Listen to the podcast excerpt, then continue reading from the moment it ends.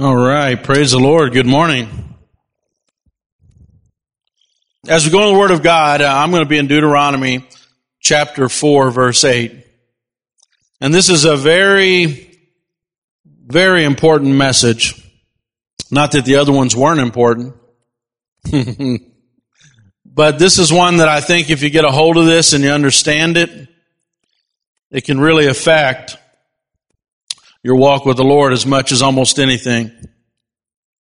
And I think it's something that I can put my finger on and see as a real problem in our society and really affecting the way people are able to serve the Lord. But the title of my message is Growing, Growing in. You say, well, wait a minute, what's it going to be? Faith? Growing in what? Growing in the fear of the Lord growing in the fear of the Lord. And you don't nor- normally hear those terms together. And you say, well, wait a minute, I'm a little confused here. Am I getting more and more afraid of God or what is the, you know, what are you trying to say here? So I want you to listen very carefully because I think this message is a key to our society and our faith in the Lord and our walk with the Lord. In Deuteronomy chapter 4 verse 8 it says this, this is from the New American Standard Bible. It says, Or what great nation is there that has statutes and judgments as righteous as this whole law, which I am setting before you today? This is Moses speaking. He's at the end of his life and he's giving some uh, sermons in the valley of Moab and he's about to leave this world. He's at the end of his life. And so Deuteronomy, the actual meaning of the book is like second law because the whole generation died in the wilderness. So he's got a young uh, generation that's about to enter the promised land. And so he's repeating the law that God gave him at Mount Sinai. He's repeating the statutes and the things that God expected from this nation. He's repeating in the book of, book of Deuteronomy because he has a whole new nation. He says, what great nation is there that has the statutes and judgments as righteous as this whole law which I'm setting before you today? Only give heed to yourself and keep your soul diligently so that you do not forget the things which your eyes have seen and that you do not depart from your heart all the days of your life, but make them known to your sons and your grandsons. And then listen to this in verse 10. Remember the day that you stood before the Lord your God at Horeb when the Lord said to me, assemble the people to me that I may let them, listen to this, hear my words so that they may learn to fear me all the days that they live on the earth and that they may teach their children. Let's pray. Heavenly Father, we come before you, Lord. Lord, I ask that you anoint your message, Lord. Lord, let it be uh, good for our souls, Lord God. Father, not necessarily what we want to hear, what we would like to hear, Lord, but something that is good and healthy, Lord God, for our walk with you, Lord. Strengthen us, Lord God, today. Make us, Lord, strong in you, Lord. In your name I pray. Amen. So he says in Deuteronomy, gather the people together, assemble them together, that I may let them hear my words so they may learn to fear me all the days they live on the earth. So how are they acquiring this fear of God? Hearing His Word and learning about it. Did you catch that? They're learning the fear of God and you say, well man, I thought I was either born with it or I just think about it and I have it. But God is saying very clearly that by His words, He really wants you to learn it. He wants us to not only learn to fear God, but He also wants us to teach it to our children. Well, would I have to teach it to my children if I was born with it? Would I have to learn it from God's words if I already had it? God is asking us to grow in the fear of the Lord. to learn the fear of the Lord, to acquire the fear of the Lord. And if I look around our society, one of the things that I see that's missing that is really dangerous is, the fear of the Lord. We're not afraid of the Lord.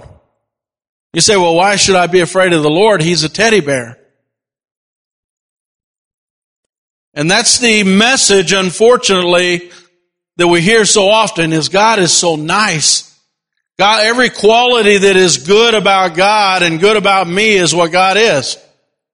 And we don't want to mistake the fact that God is the kindest, the most loving, the most gracious, the most merciful. He has attributes that are beyond our attributes in loving kindness and mercy and grace and love.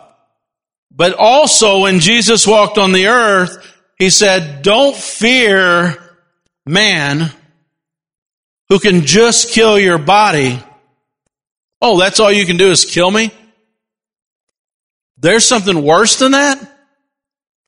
Jesus said, but I'll tell you who to fear. Fear God, who after your body is dead can cast your soul into hell. That's who you should fear. And so we really need a healthy, everybody say healthy. That feels good with a mask on, doesn't it? We need a healthy dose of this fear of God, which is a wonderful thing that sometimes we avoid and we don't talk about. But we need it.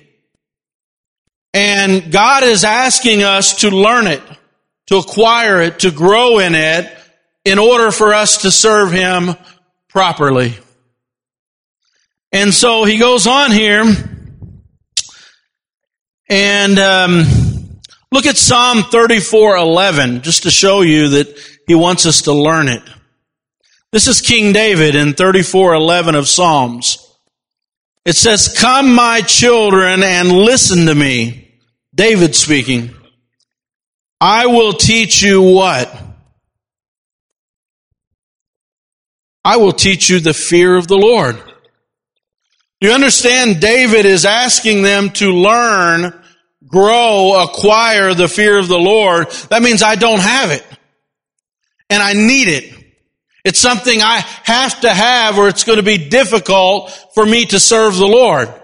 So David says, come to me, my children, listen to me. I will teach you the fear of the Lord. Whoever of you loves life, I love life. How many of you love life? If you love life, and desire to see good days, many good days. How many would desire to see good days? No, Chad, I want bad days. I want terrible days. We desire good days. We desire and love life. And it says, keep your tongue from evil and your lips from speaking lies. Turn from evil and do good. Seek peace and pursue it. The eyes of the Lord are on the righteous. His ears are attentive to their cry.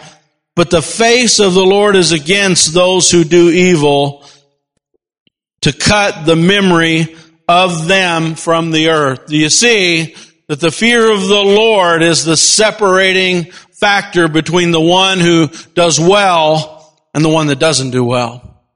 And so we need to learn it. We need to acquire it. We need to grow in it. And it's a very important thing. And it's something that I believe that we don't um, understand.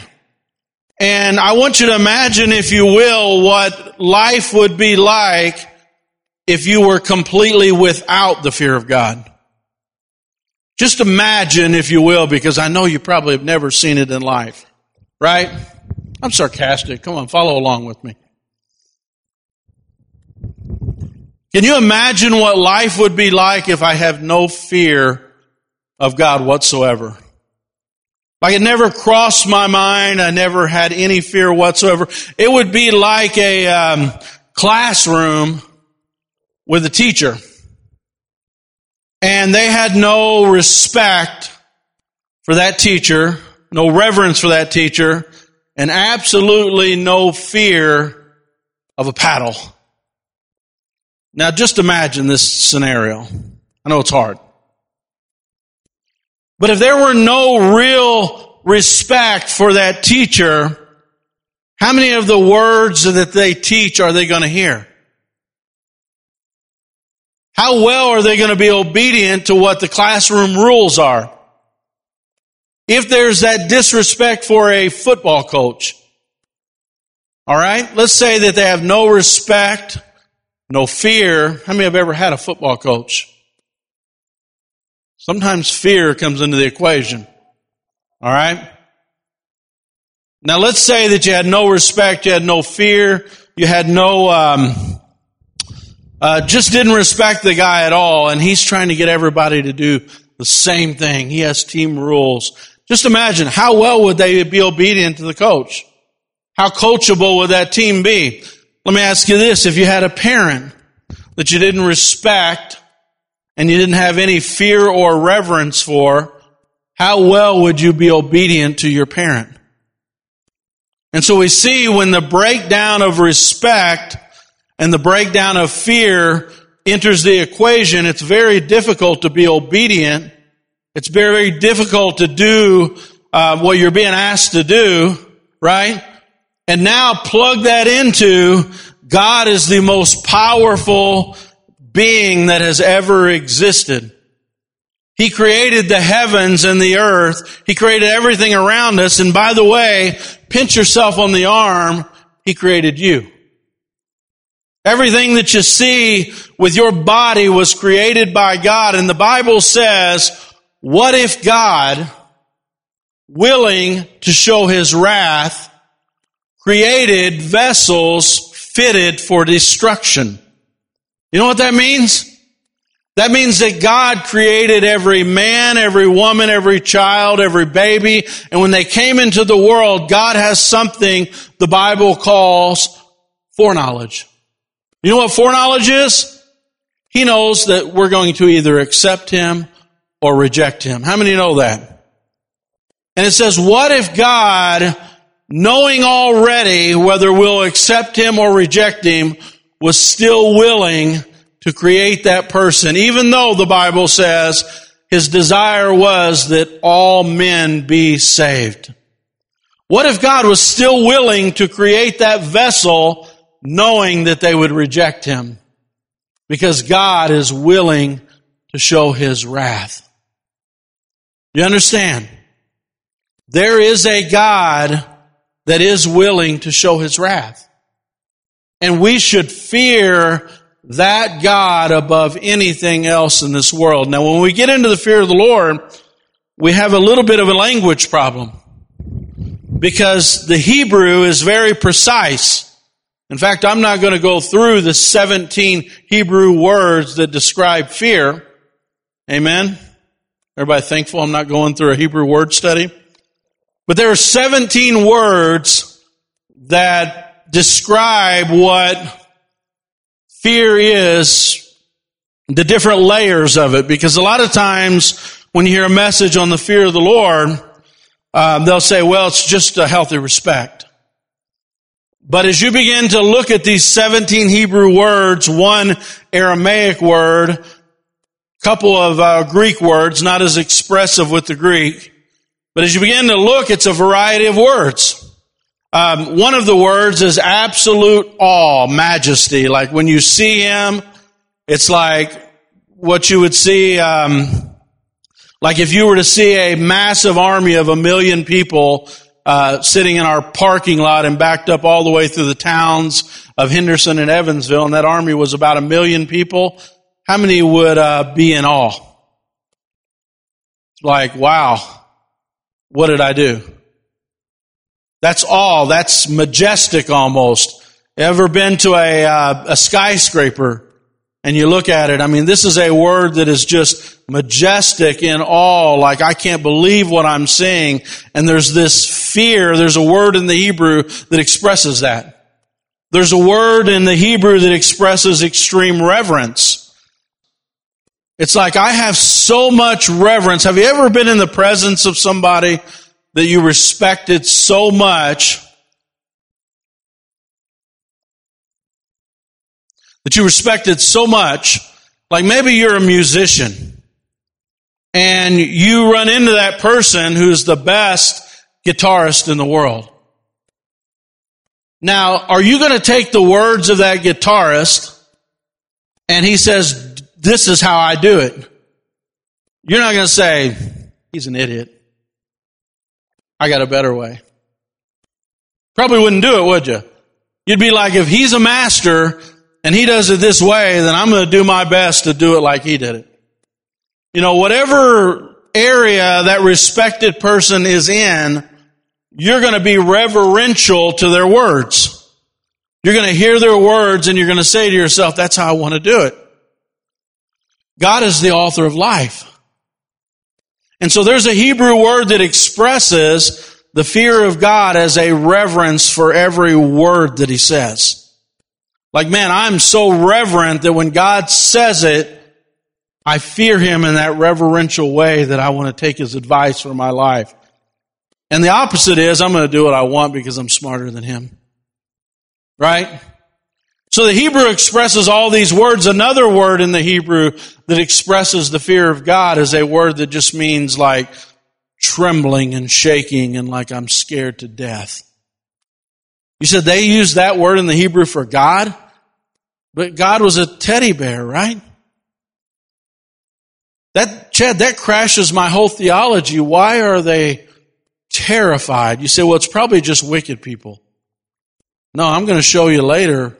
Everybody, in fact, Jesus' best friend, John, I'm going to talk about that later, is in the presence of him and he trembles. He, Jesus has to say, don't be afraid of me. His best friend. So there's a word that means terror, like, man, when I see God the way uh, when I see the presence of God, I just am terrified and there's a fear and a trembling that comes upon you. And so God wants us to acquire this full word that we don't quite get in the English, and that full word is the fear of the Lord. He wants us to learn it and experience it and grow in it because it's going to be healthy for our walk with the Lord. And some of you that are here today, can I tell you the truth? You haven't been taught to fear the Lord by your parents like it asked them to do for you. And right now you don't have any fear. You do anything you want. And it's like, I don't even care what God thinks. And I'm talking about Christians. And you say, man, are you being hard on me? No, I'm saying let's all of us grow in it. Let's all of us grow in our reverence of the Lord and our, um, and our fear of the Lord. It's a good thing. It's not a bad thing. How many have heard messages and said, man, I should never be afraid of God? And so we don't want to talk about that. But I'm telling you, it's a beneficial thing. When you get more reverence for your parents, is it going to be a benefit or not? If you're more respectful to your parents, it's going to be a benefit for that family. If you're more respectful of your boss, how many know, how many have ever been a, a leader at work? Is it better or is it worse when they respect you? It's kind of a no-brainer, right? Have you ever been on a sports team? Is it better when they go their own way or is it better when they are compliant and they listen and they actually follow leadership? And so all God's asking you to do is grow in your reverence to God. Grow in your fear of the Lord because it's going to make your walk so much better. So I'm going to start with the benefits how many like benefits? I like benefits. Amen. Benefits of the fear of the Lord. Because I don't want you staying away from it. I want you to run right into it and say, God, I want to be more reverent. I want to be more respectful of you and I want to consider your ways more than my ways. And so listen to this. He says, remember the day that you stood before the Lord God at Horeb. Okay, Mount Horeb is a very interesting place. How many know Mount Horeb is actually Mount Sinai? Um, there's two halves to that mountain, like most mountains. One mountain has a shadow on it, and one mountain, side of the mountain has a sun on it. And so most people believe, most scholars believe that one side of the mountain was called Horeb and the other side was called Sinai. So this is an incident that occurred with the children of Israel. And it's very important that you understand it. Uh, he's referring to the time in history in Exodus 20 verse 18 where they actually were taken to Mount Horeb to meet with God. God had a specific meeting where he wanted them to be in his presence. And this is going to be very important. Now, why did God want them in his presence? Let's read it.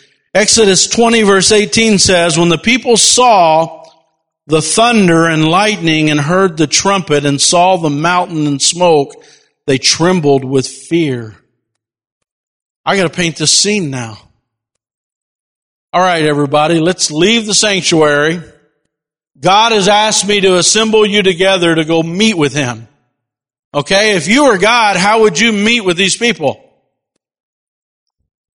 I think it would be better if God handed out Jolly Ranchers. What do you think?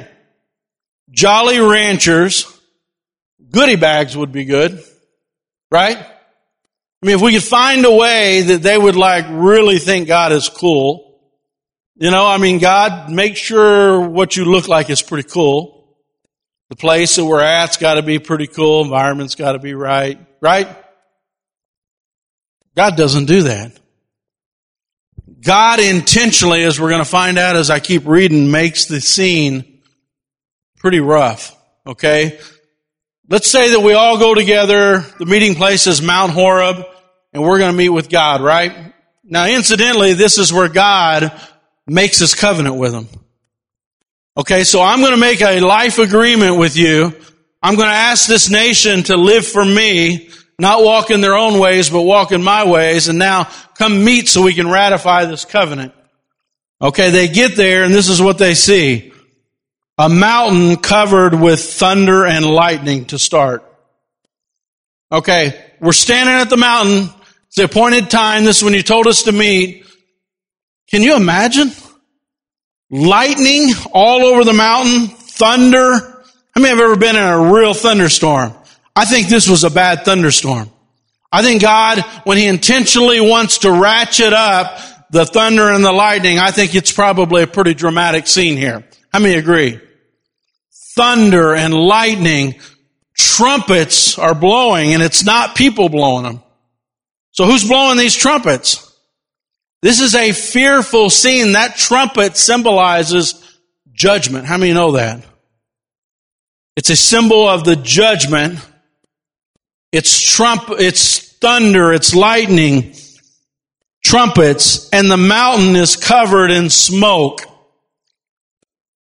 okay. What happens when it's covered with smoke? I can't see anything. So I'm moving around and we're dependent on our side, aren't we? So I got all this smoke all around, thunder is everywhere, lightning is everywhere, trumpets are supernaturally blowing. And it says, naturally, what did they do? They trembled in fear. They were scared to death. Right? Well, good job, God. You ruined this whole meeting. Right? Doesn't it look like God kind of ruined their meeting? It's like, why do you want them to be afraid of you when you could have done like we suggested with the ranchers and the gift bags? God intentionally did this.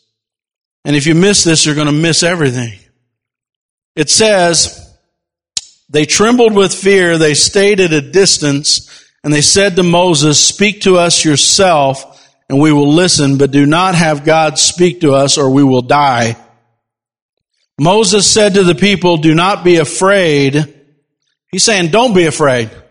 Even though it's really, really scary, don't be afraid because you have a covenant with that God. That God has promised to protect you and take care of you. I'm not afraid. You shouldn't be either. He said, don't be afraid. Moses said to the people, do not be afraid. God has come to test you. So that what? The fear of God will be with you to keep you from sinning. The people remained at a distance while Moses approached the thick darkness. You ever been in thick darkness? You ever been in somewhere so dark like in a cave where you can't see your hand in front of you? That's thick darkness. Okay? Thunder, lightning, smoke. And God wanted them to fear Him. Why? Because if you take that fear with you the rest of your life, it'll help you not sin against me. That's exactly what he said. So God wants us in the covenant to take the fear with us. He wants us to be afraid. He wants us to see the power of God, the majesty of God, the authority of God. He wants us to stand in God's presence and He wants us to tremble again. He wants us to grow in that. Because if we know the fear of God, this is the first benefit. It will help us to not sin. How many know that? The fear of God is an awareness that that God that is all powerful, that God who is in authority, that God who has created everything, the fear of God is the continued awareness. This is what we're growing in. We're growing in awareness. You're like, wait a minute, I didn't even know God was there. I mean, how many think that a lot of people go their whole life and not even realize God is even there? But God is want us to, wanting us to grow in our awareness that God is always there. God wants us to grow and realize that we're not hiding from God really ever. How many know that? And growing in the fear of God is growing in the understanding that God is present in this world. That God is one who is always present. God is all powerful. And so when we grow in our awareness that God is always present, we don't want to sin as much. And so that's one of the benefits of the fear of the Lord. The second one, listen to this. Psalm 85, 9. Surely his salvation is near to those who fear him, that his glory may dwell in our land. Now, I don't want to make a theological argument out of this verse, but it clearly says salvation is nearer to those who fear than those who don't. So if I fear and have a healthy respect for God and His words, then salvation is closer to me than this other guy that has no fear for God or reverence. So you'll, the second benefit, first you'll, you'll sin less. Second, salvation is actually nearer to me than it is to the one who doesn't respect God. Amen. Psalm 25:11 says, "For your name's sake, O Lord, pardon my iniquity for it is great. Who is the man who fears the Lord? God will instruct him in the way that he should choose." So did you hear that? If you fear God, God will begin to give me instructions and on the way that I should choose. Maybe we should take that word choose out there, out of there. That might mess with people's theology if I, if I, if I don't take that out of there. But it says, who is he that fears the Lord? Because God will instruct him in the way that he should choose. His soul will abide in prosperity. His descendants will inherit the land. Now listen to this. The secret of the Lord is for those who fear him. He will make them to know his covenant. That's amazing here. He says that he's going to begin to reveal secrets and instructions. How many like secrets and instructions from God? What were they going to the mountain for? To be a part of his covenant. And here it says, if I fear the Lord, he will instruct me what I should choose and he will make his covenant known to me. So if I am respectful, reverent, have a healthy fear of God, God's going to begin to instruct me. He's going to begin to talk to me. Now what you say, well, this, this just makes sense. Because if I now respect my coach, if I now respect my parent, if I now respect my boss, now I'll actually follow instructions. So it makes total sense. So now I fear the Lord and the Lord's opinion is above my opinion. So now God is going to begin to reveal instructions to me. He's going to begin to tell me how I should live, things that I should choose, and He's going to begin to explain His covenant agreement with me because I fear the Lord. Number four, you will grow in wisdom. The fear of the Lord is the beginning of wisdom. You say, well, I fear the Lord. I'm the wisest man that ever lived now. No, you just got started. You just got started in the wisdom thing. And the knowledge of the Holy One is understanding. So if I am respectful to the Lord and I put His words above my words, man, that's hard to do, isn't it? Everybody's got an opinion, but I remember when I came to the Lord, I dropped all my opinions. And I said, your opinion is more important than mine. Because God is wiser than me, right? And so when I did that, how many know that I began my journey of wisdom? I didn't arrive.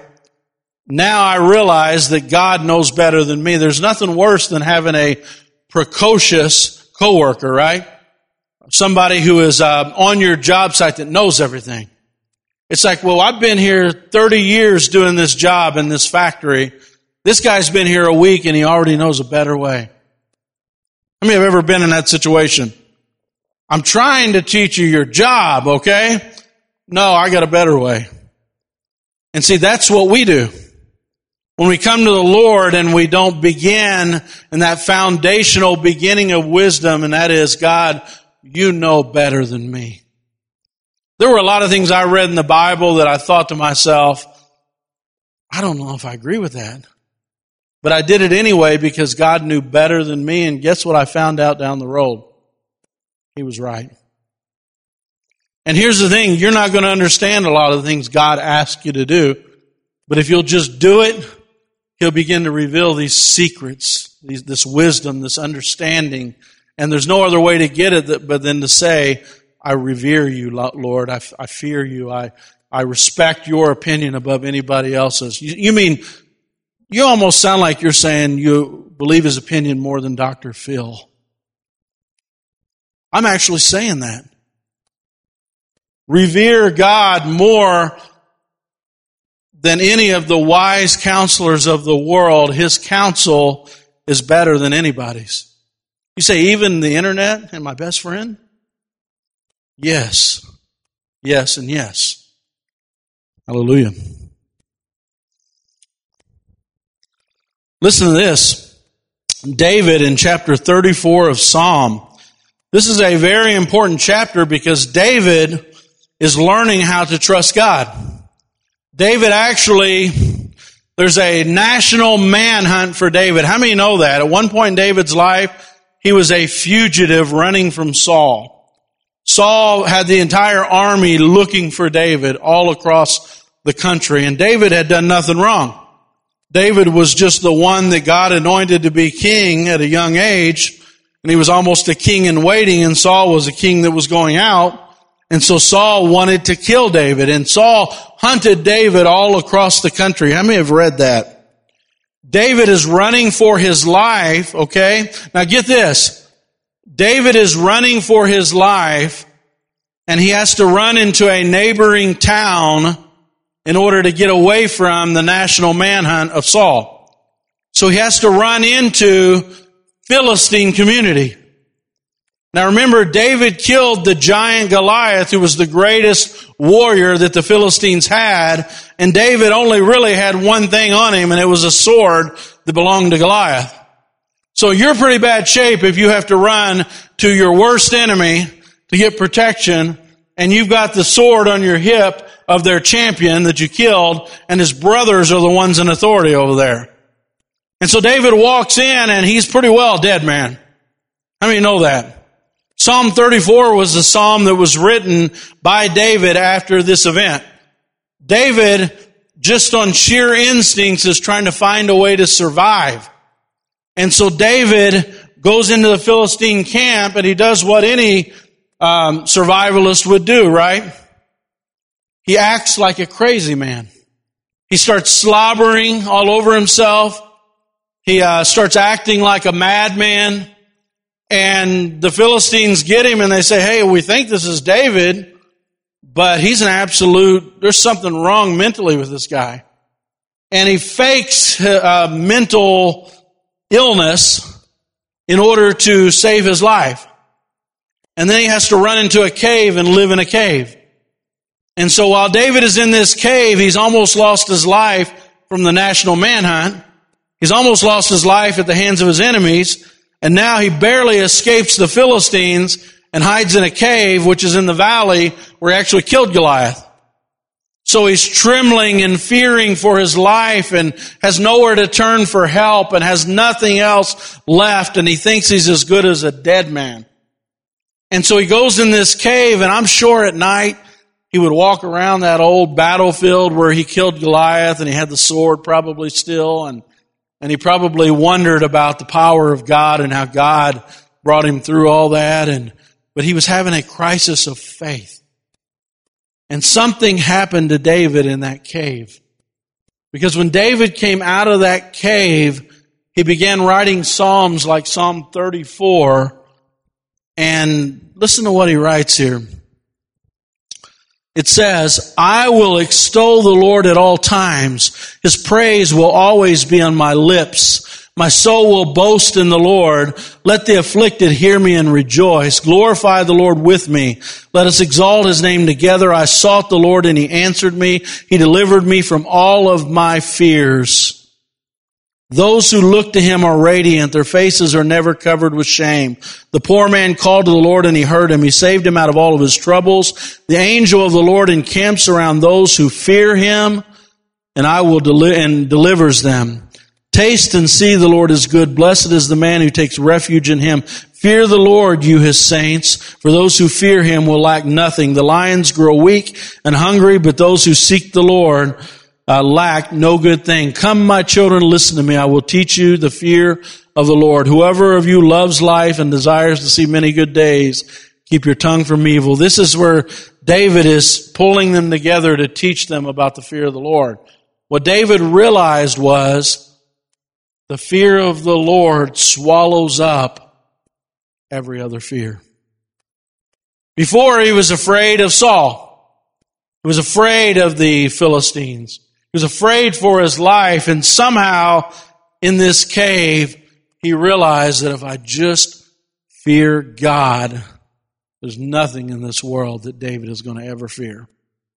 And by the time he left that cave, he was dancing worshiping God, celebrating God's name, celebrating the safety, the protection, uh, everything that he ever desired given by the Lord. And by the time he left, how many know the nations of the world began to find David in that cave and David began to pull together everybody who were nobodies and they became David's mighty men in that cave because David learned to fear the Lord and fear nothing else. So David's needs were provided. Number seven, it'll bring health to your body. Do not, this is uh, Proverbs 3, 7 and 8. Don't be wise in your own eyes. Didn't we just talk about that? My wisdom.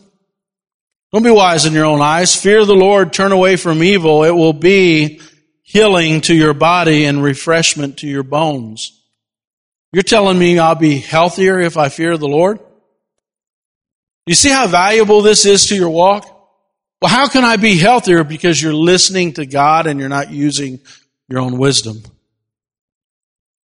A lot of your wisdom leads to your body breaking down. Okay? It leads to bad things in your life. It leads to damaging things. How many know God's word is to bless his people? Say, no, no, no, God's just angry and he wants me to do all kinds of things and and do things that he tells me to do and be, no, God gives you his word to bless you. And so if we're reverent and we fear God, we're going to be healthier people. Chad, are you speak, are you preaching prosperity? Healthy, wealthy, and wise? Well, the Bible says that. I've got to preach that. Now, what I don't like about it is you give this much money and God is going to do this. I don't like that gospel. I don't like the prosperity message when it goes in those lines, but to say that to be obedient to God, you'll be healthy in your body because you're listening to God, that's the Word of God. It says God will protect you. The angel of the Lord encamps around those who fear Him and He delivers them. I don't think you heard what I just said. You ever had angels camping around you? That's what it says. The angel of the Lord encamps around those who fear him. So if I respect God, love God, how many know oh, spiritually angels are actually camping around me? The angel of the Lord encamps around me because I respect him and I fear him.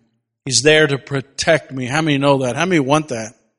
I want to fear God. I want to, I want to have respect and reverence for God because He's going to protect me. Oh, I'm going to make a real promise here. All right, this, this is going to come back on me, I know. You're going to live longer. You're making big promises, Chad. It says in Proverbs 10:27, "The fear of the Lord prolongs life, but the years of the wicked will be shortened."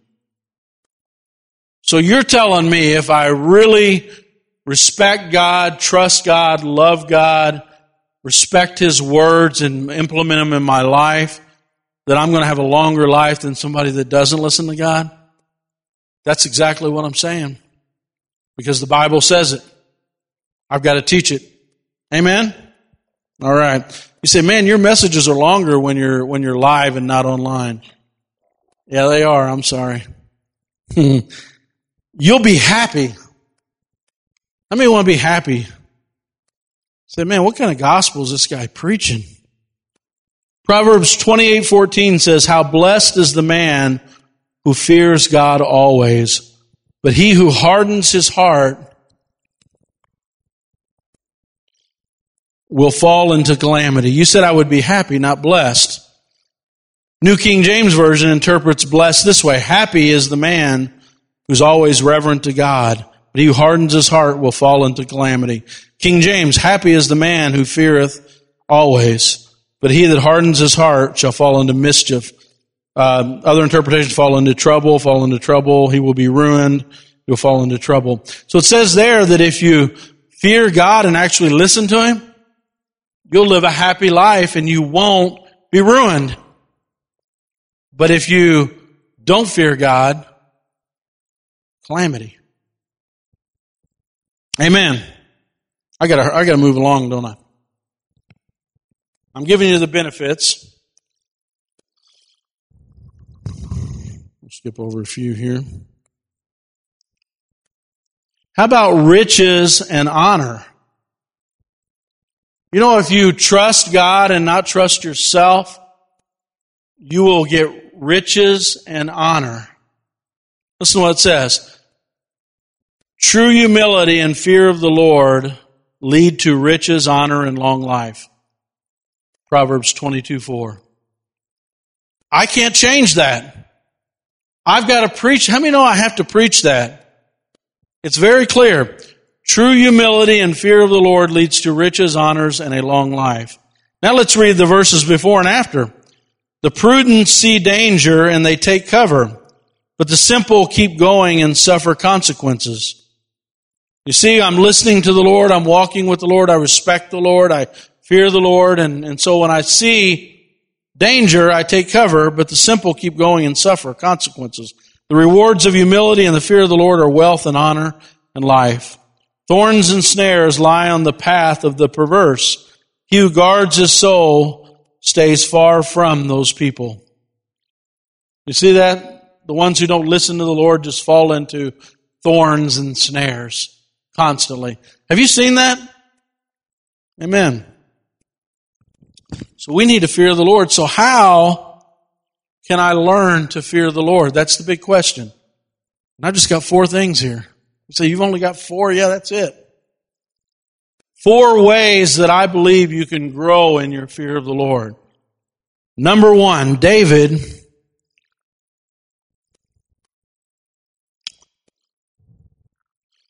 David um, said, oh boy.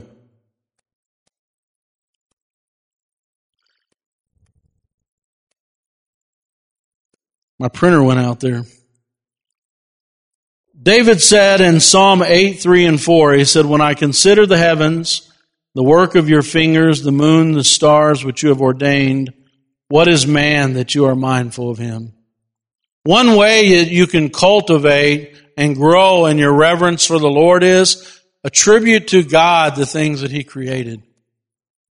Revelation says that which may be known of God is obvious for them, for God has shown it to them, for the invisible things of Him from the creation of the world are clearly seen, being understood by the things that are made, even His eternal power and Godhead, so you are without excuse. How many know that some people look at the heavens?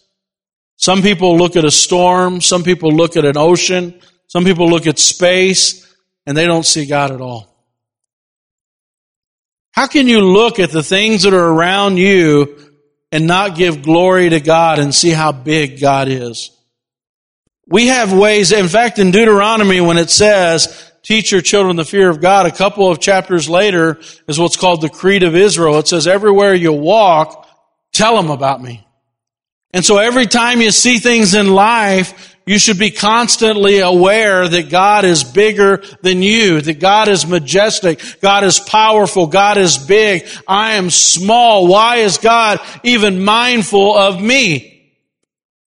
And so one way you can grow in the fear of the Lord is attribute to God the things that He created and be in wonder of God. See God's majesty, see God's glory, see how big He is, and never forget to thank God for everything He's done for us in this world because God is bigger than we give Him credit for. And why is He even mindful of me? So one way you can grow in the Lord is attribute to God all the majestic things that He has done. One good way not to have the fear of God is to say that it was a molecule that just grew into a man. That somehow that this, this world just evolved and God didn't create it. That's one sure way to not have the fear of God. We give God credit for everything that He's done. Number two,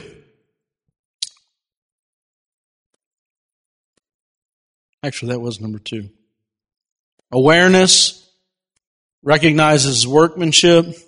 Number three, how many know His Word helps you grow in the fear of the Lord? It says, when a new king of Israel comes to the throne, you know what they were supposed to do?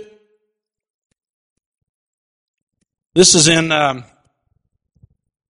Deuteronomy 17:15 it says, "You shall surely set a king over you whom the Lord your God chooses, one from among your countrymen you shall set as king over yourselves. You may not put a foreigner over yourselves who is not your countryman. Moreover, he shall not multiply horses, shall not cause the people to return to Egypt to multiply horses." Since the Lord said to you, you shall never return again that way. He shall not multiply wives for himself, or else his heart will turn away. Shall not increase his gold and silver for himself. Now it shall come about when he sits on the throne of the kingdom, he shall write for himself a copy of this law on a scroll in the presence of the Levitical priests. So in order to become a king, there's a lot of things God didn't want him to do, which they ended up doing. But the one thing he was supposed to do he was supposed to personally write out the law of Moses. You know how long it takes to write out the five books of Moses? The king was supposed to be in the presence of the priest, write it out. Then what? Okay, I've got it written in the presence of the priest. It shall be with him. He shall read it all the days of his life. Why? So that he may learn to fear his God by carefully observing all the words of the law and these statutes. So the king was required to read the law that he hand wrote because the king needed to learn to fear the Lord. So how many know reading the Bible will cause you to learn how to have a fear of God? You'll grow in your fear of God. And the last one, the last thing that we can do to grow in the fear of the Lord approach the mountain. How many know when you're in the presence of God, something happens to you? And I'm going to close with this, so listen to this one. I know everybody's getting restless. Man, I've got this mask on, I don't know. Approach the mountain. God wanted them to approach the mountain, but they wouldn't do it, right? God wanted them to approach the mountain because they would grow in the fear of the Lord. His presence is fearful and it's a good thing for us. It's a profitable thing for us. It's a good thing to know how powerful your God is. And so God wants us to approach the mountain, but what happens when we finally get in the presence of God? Listen to Isaiah. This wasn't a wicked person. This was a very faithful prophet. He's seen God in the temple high and lifted up. Isaiah 6 5 says, Then said me, Woe is me. I am undone, because I'm a man of unclean lips, and I dwell in the midst of a people of unclean lips. My eyes have seen the King, the Lord of hosts. He's saying, I'm going to die. Woe is me. He feels like he's going to die because he's seen the presence of God and it was terrifying. Therefore I was left alone and saw this great vision. There remained no strength in me for my comeliness was turned into corruption. I retained no strength. I heard the voice of his words and when I heard the voice of his words, then I was in a deep sleep on my face and my face toward the ground and behold a hand touched me, set upon my knees and upon the palms of my hands. He said to me, Daniel, actually I moved to my next one. This is Daniel chapter 10. Um, Daniel, a man greatly beloved, understand the words that I speak to you and stand upright. For unto you I'm now sent, We had spoken the word, and I stood there trembling. So Isaiah is trembling. Daniel now hears the word of the Lord in a vision, and he's trembling. You ever trembled? There have been times in your life you were so afraid of what you've seen that your knees were shaking and you were trembling. It takes a lot to do that, really. Paul, Paul was, uh, how many know that Paul was so opposed to Jesus Christ that he was killing every Christian at the time? Something changed Paul, and it was the presence of Jesus Christ. Paul had a vision, and it said, and he said, he says, Who are you, Lord? And he said, I am Jesus whom you are persecuting, but get up and enter the city, and you'll be told what you must do next.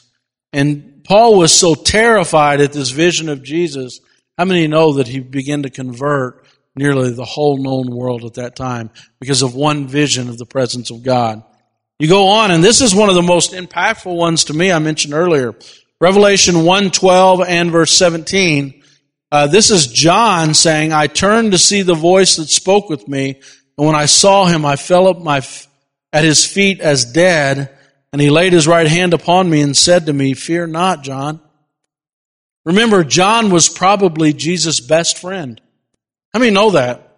John's an old man now. He's the last of the apostles, and he was the one whom Jesus loved, the Bible says. He's the one that said, Hey, here's my mother, take care of her.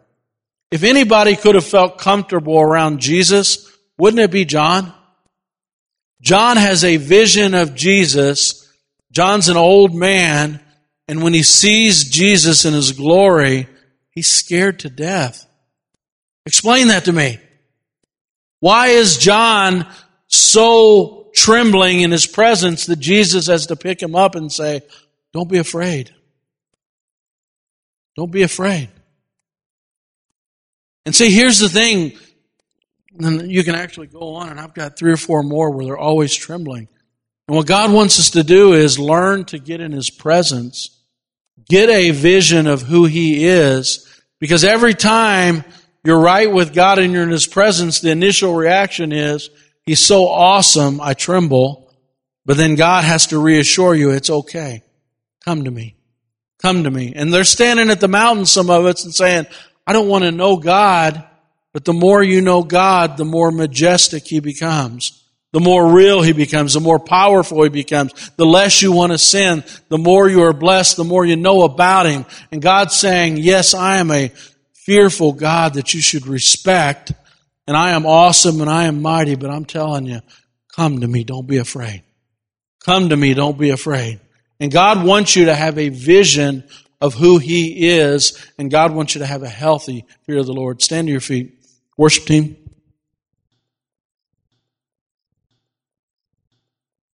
Hallelujah. Church, I'm just going to open up. I'm not even going to say the altars because I, I want you to make an altar at your seat, and I just want to have a few moments where we grow in our reverence. I mean, I think reverence in, in the presence of the Lord is important. Let's grow in our reverence this morning. You say, well, man, I've got a date with like Grandy's, you know, or, or, or McDonald's or something. No, let's, let's have reverence for the Lord this morning. Let's just worship the Lord for a few moments and say, God, I respect you. I love you. You're my everything. And let's just worship Him this morning. Hallelujah. Amen.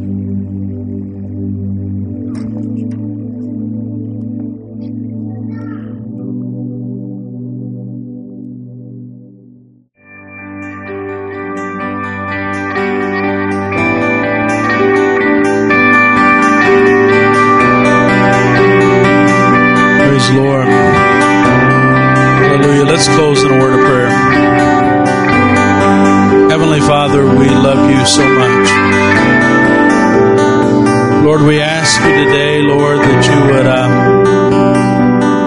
teach us, Lord, to fear you, Lord. Lord, we understand that you're not the um, man upstairs, as so many like to say, Lord. You're not um, just like one of us, Lord God. Lord, you are majestic, you are holy.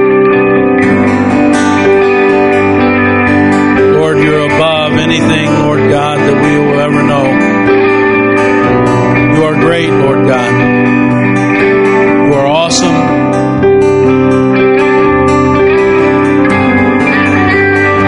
Lord, we know that it is a fearful thing to fall into the hands of the living God, which your word says. But Lord, we also know that you love us, Lord. You're mindful of us, Lord God. That though we are small, Lord God, we are the apple of your eye.